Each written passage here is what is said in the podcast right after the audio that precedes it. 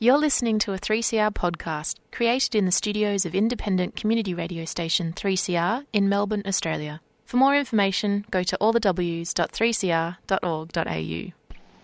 There is a place where time stands still, where nature is harsh and demanding, where only the quick and the strong and the deadly can survive. This place is no place for civilized man.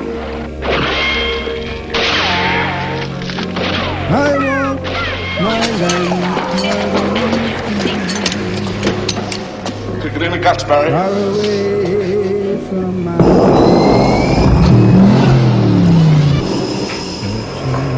All you've got to do now is pass the Australian culture test. Three simple questions, three How correct hell you answers, get all this and you together? go through that doorway to the greatest little country in the world. Hi, Annie here for Showreel. Since we have been caught up in a pandemic, staying at home and really considering our own small worlds, I thought I might break open a piece I collected at the beginning of the year at the Australian International Documentary Conference.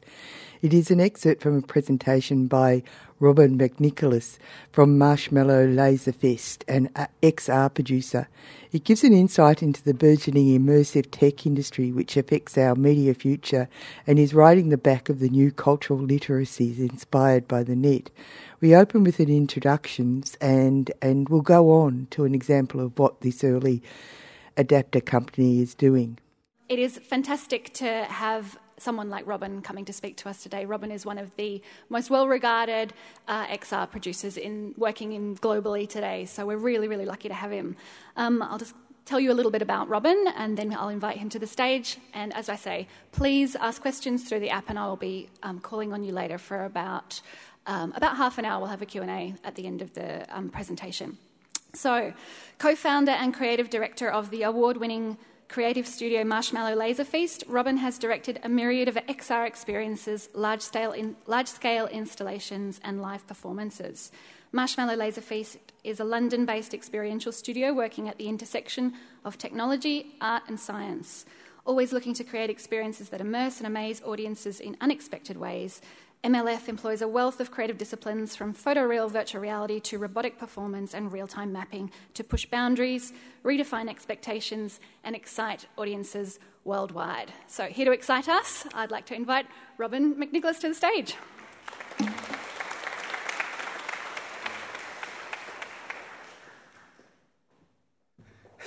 that is quite an introduction. Thank you very much for having me here.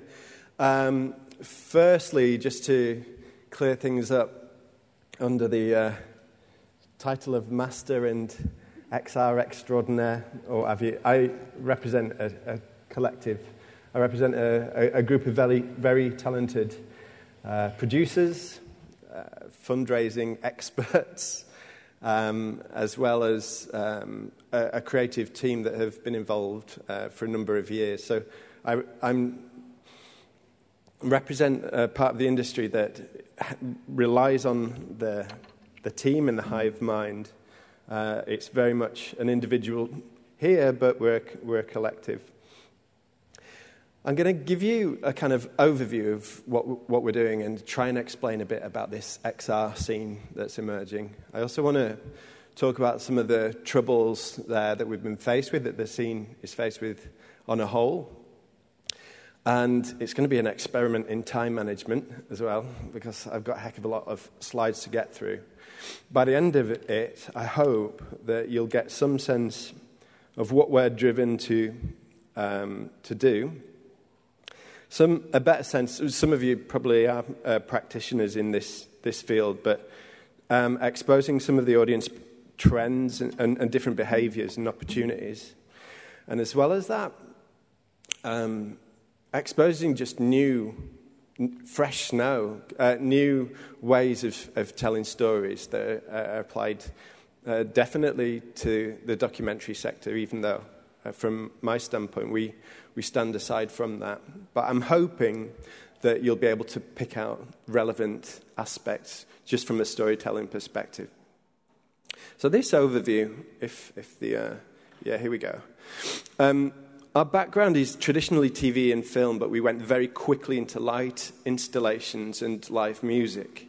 And so lots of the work that you see behind me is um, multidisciplinary in terms of working with technology, like um, very clever creative coders and robotics experts, as well as um, effectively having a primary focus on, uh, on, on, visual, real time interactive visual um, live experiences. And this really has, um, it's, it's surfaced in all kinds of different ways. And it's quite hard to make sense of if you see it as a collection of work there. Um, but, but what I've done is tried to break it down, and um, ultimately, much like this guy here, our, our uh, addiction is to just get an authentic response out of the audiences. That's, that's what we're driven to do. Um, like I mentioned, TV and film originally was my training, and I met lots of the team.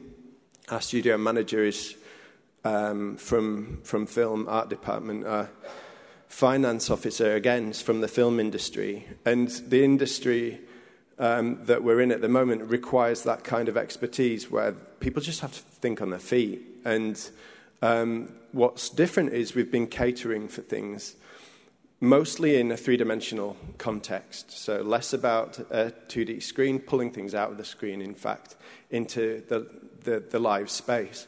And what's interesting is there's new storytelling techniques uh, to employ in this space.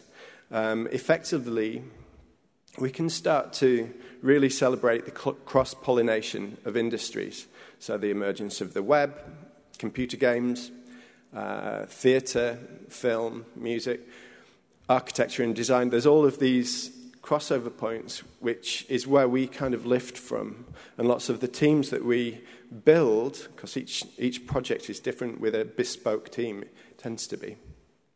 And so we we compose these teams in an effort to create a live experience from a real crossover. And this, what's made our work um, feel internally interesting is that each time we're engaging in the work, uh, we're working with experts in a field that generally we, we know nothing about.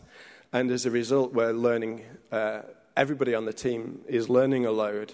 And that does something. It really, as well as the unique audience experiences that we've started to recognize in, in moving people in, uh, in ways using immersive tech, um, there's also this sense of like, geez, I never in a thousand years would be, imagine that I'd be working with a, a food expert or a crystal expert or, or what have you. Um, along the way, we've, we've been involved in this term XR, we've been involved in lots of VR, AR um, experiences. Generally, they've involved physical interfaces in a live, uh, live element, and increasingly, they're shared experiences.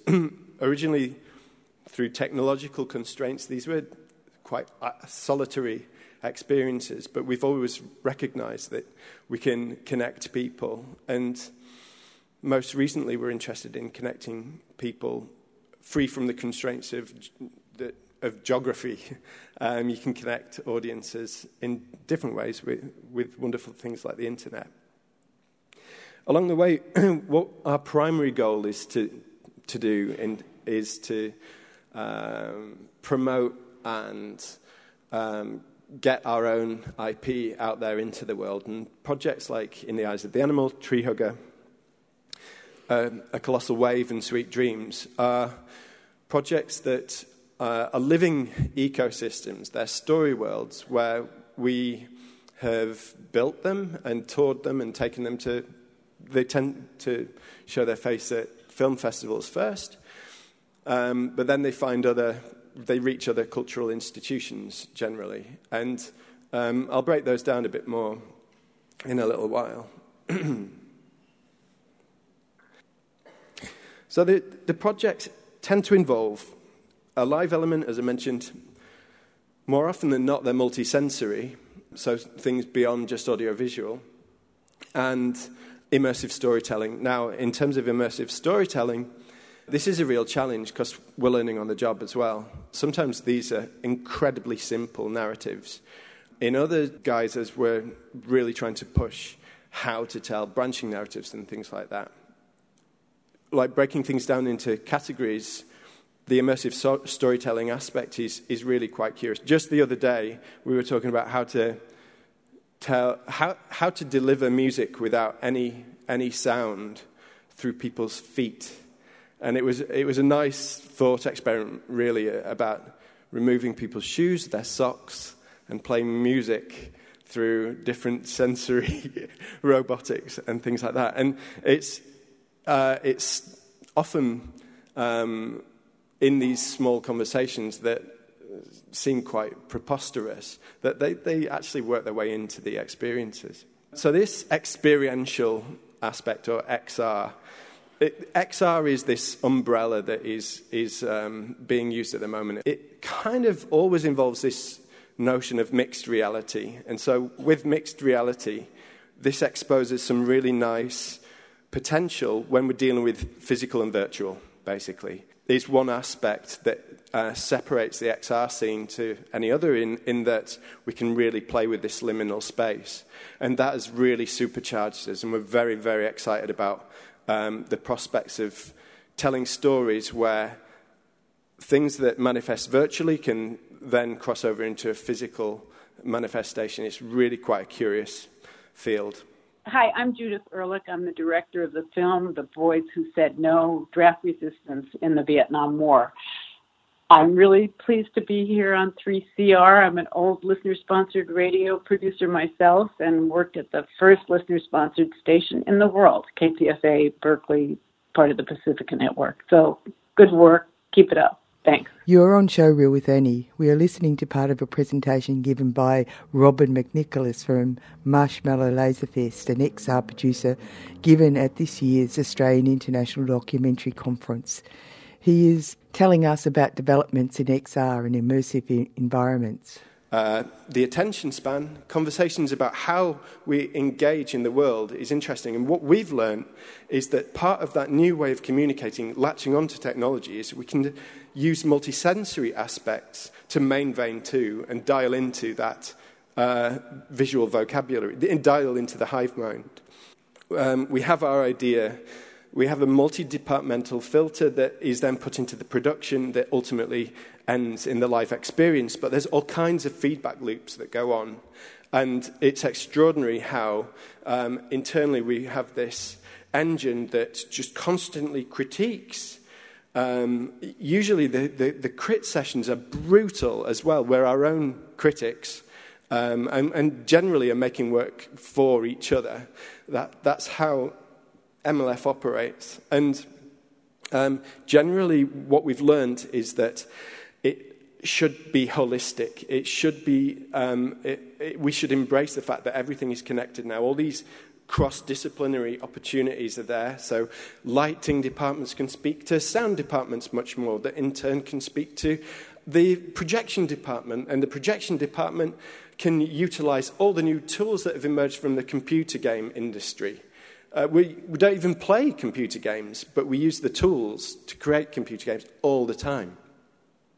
And what's interesting is that the technical input often inf- informs the creative, and the creative often informs the technical. It's, it's, there's a lot of cross pollination going on.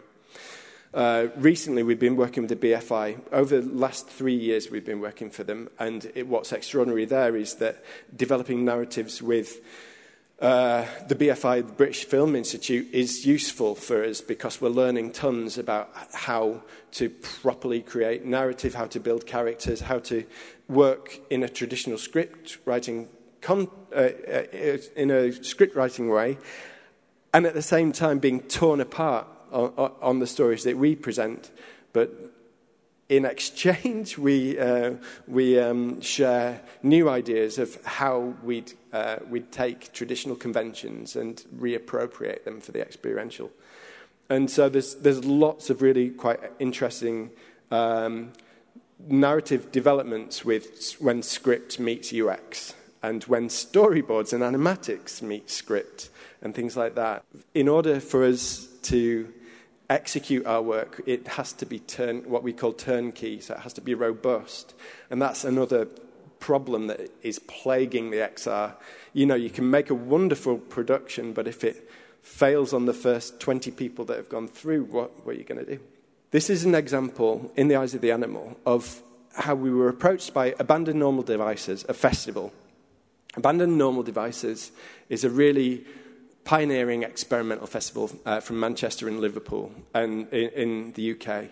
And they approached us with a space. At no point did they say, We want a VR experience. They said, We've got a forest. And Andy Goldsworthy exhibits in this forest, tra- traditional sculptor. And theatre performances are carried out in this forest. What do you want to do? Uh, they didn't have much budget. And originally, we were working, as we do all the time, I should have explained, all the time, part of this double horse scenario, we've, we've got an R&D process going on. So a government-funded R&D, as well as um, com- there's always a commercial thing going on, just uh, as, a, uh, as a means to survive. Um, but in this case, we were doing an R&D project on drones. And so initially, in the eyes of the animal, was a, a, this, this was the initial idea. We had flying puppets, flying microphones, flying speakers, flying lights that would visit people as they went through a hike in the forest. So that's where initially we set out. But as it emerged, one of the flying things that we were looking at was a flying LiDAR system. And LiDAR is an architectural tool. You use it to scan, scan uh, environment. If you're going to build a bridge, whack out the LiDAR, and it'll give you this really high definition 3D scan of a space. Now, from a uh, documentary setup, you know, you can scan all kinds of environments. And um, what we, our approach was to take this very sterile, super accurate scan down to sub-millimeter accuracy of, of the forest and then abstract it. And through this, these techniques, we realized, well, you know, f- through different abstractions, we can tell a story. So we looked at the way different sensory perspectives, basically. We looked at the, uh, what it would be like to see that LiDAR scan as a midge, and then as a frog, and then as a a dragon, sorry, a dragonfly, then a frog, and then an owl. And th- that was how we ended up developing in the eyes of the animal that had. Um, in, it, this was quite early in the VR kind of second wave. We Im- embedded the VR headsets into these, so they became a design piece as well. And visitors who stuck their heads inside became almost performers, part, part of the overall uh, festival experience the most engaging thing that we got out of this was when hikers who had no idea the festival was going on would stumble upon these that were dangling from a tree and wonder what on earth was going on. And, and there you'd get your authentic um, feedback uh, uh about the, the, work. It looked like this inside. Um, and so we spent a lot of time working with um, scientists to understand how best we would treat the work. Like a frog, for example, mostly sees things moving horizontal, so that was one of the focuses there, and communicates through sound. And it exposed loads of new opportunities of how to put people in, in, in the perspective of, of these animals. And we've stuck with that. And um, the evolution of this particular project has really evolved. We took it to Sundance big old bang of the drum there, trying to meet new people. We met lots of the XR scene where everyone at that particular time was just trying to make sense of what to do with these things. And you saw a real spike in 360 films being made, projects such as uh, Clouds Over Sidra, uh, Gabo Arora's work emerged. And um, love them or hate them, the um, storytelling of those VR films, the 360 films, um, were really quite nice early examples of, of just rethinking how you could tell a story uh, in, in a so called immersive setting. what we were doing was using other things like scent and touch at that time and thinking, geez, we can't put all our eggs in the VR basket because, uh, as it's acknowledged, they're the Segway for the face. They're slightly dorky. How do we get more people through? And so, in the eyes of the animal, it exists not only as VR, but we've, we've projected it. Um, it, it, tours as a, a projected work um, that's surround sound and, and uh, a full dome. We've ported it to all these different uh, types of um, display uh, as, a, as a result of that initial body of work. And we had this kind of, we have this master asset.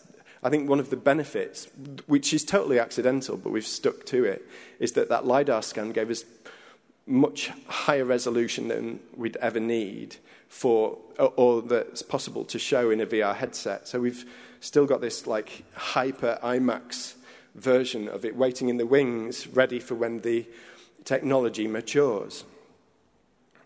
Um, it also exists as an app as well. And so, and, and we, we built a website. So it's really at this point that we recognize that these are windows into different story worlds and that they can, much like computer games, uh, evolve.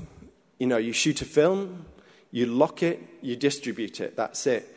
In the case of XR, and in the case of what we're making, we create, we, we create an installation, we show it, visitors come, we go, oh my God, that failed, we've got to fix it.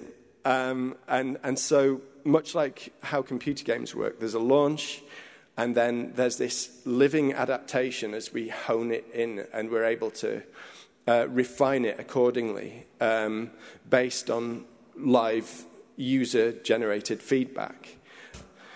And one of the key questions that we're asking is can we connect people uh, to nature through things like VR? Now, it's so preposterous in that using all this technology, you know, it's a very difficult challenge to um, approach an urban setting and say, hey, you should really consider the natural world. The, just to clear things up, in the eyes of the animal, in its original setting in the forest, was, was magnificent, but most of the audience, uh, uh, we, get, we get to that audience through, um, uh, through urban settings. And, uh, th- and you know, there's no question that the connection to the natural world is, is one that everyone is, is passionate about and, and feels as though they need to do something about it. But it's strange to use cover people in, in tech, in haptic backpacks and things like that. Um, and on the surface, it's, it's the very opposite of, of connecting people to the natural world. However, there's the, the effect emotionally uh, that we've seen on, on uh, audiences as people have engaged in, in the work. We've started to um, latch onto that and, and realize that uh, opening up conversations in urban settings is, is really important. And along with that, apocalyptic messaging, such as the world is on fire, um, especially um, in an Australian um, uh, city that's been recently affected by uh, such horrific conditions um, is that we feel driven to connect people uh, to the natural world. And we feel driven to expose the similarities, to expose the fact that we're living ecosystems as well.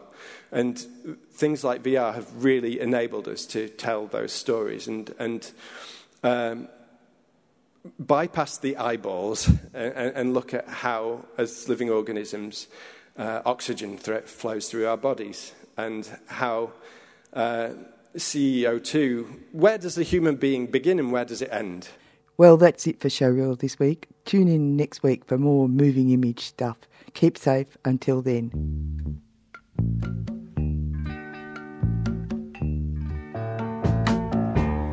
I can see clearly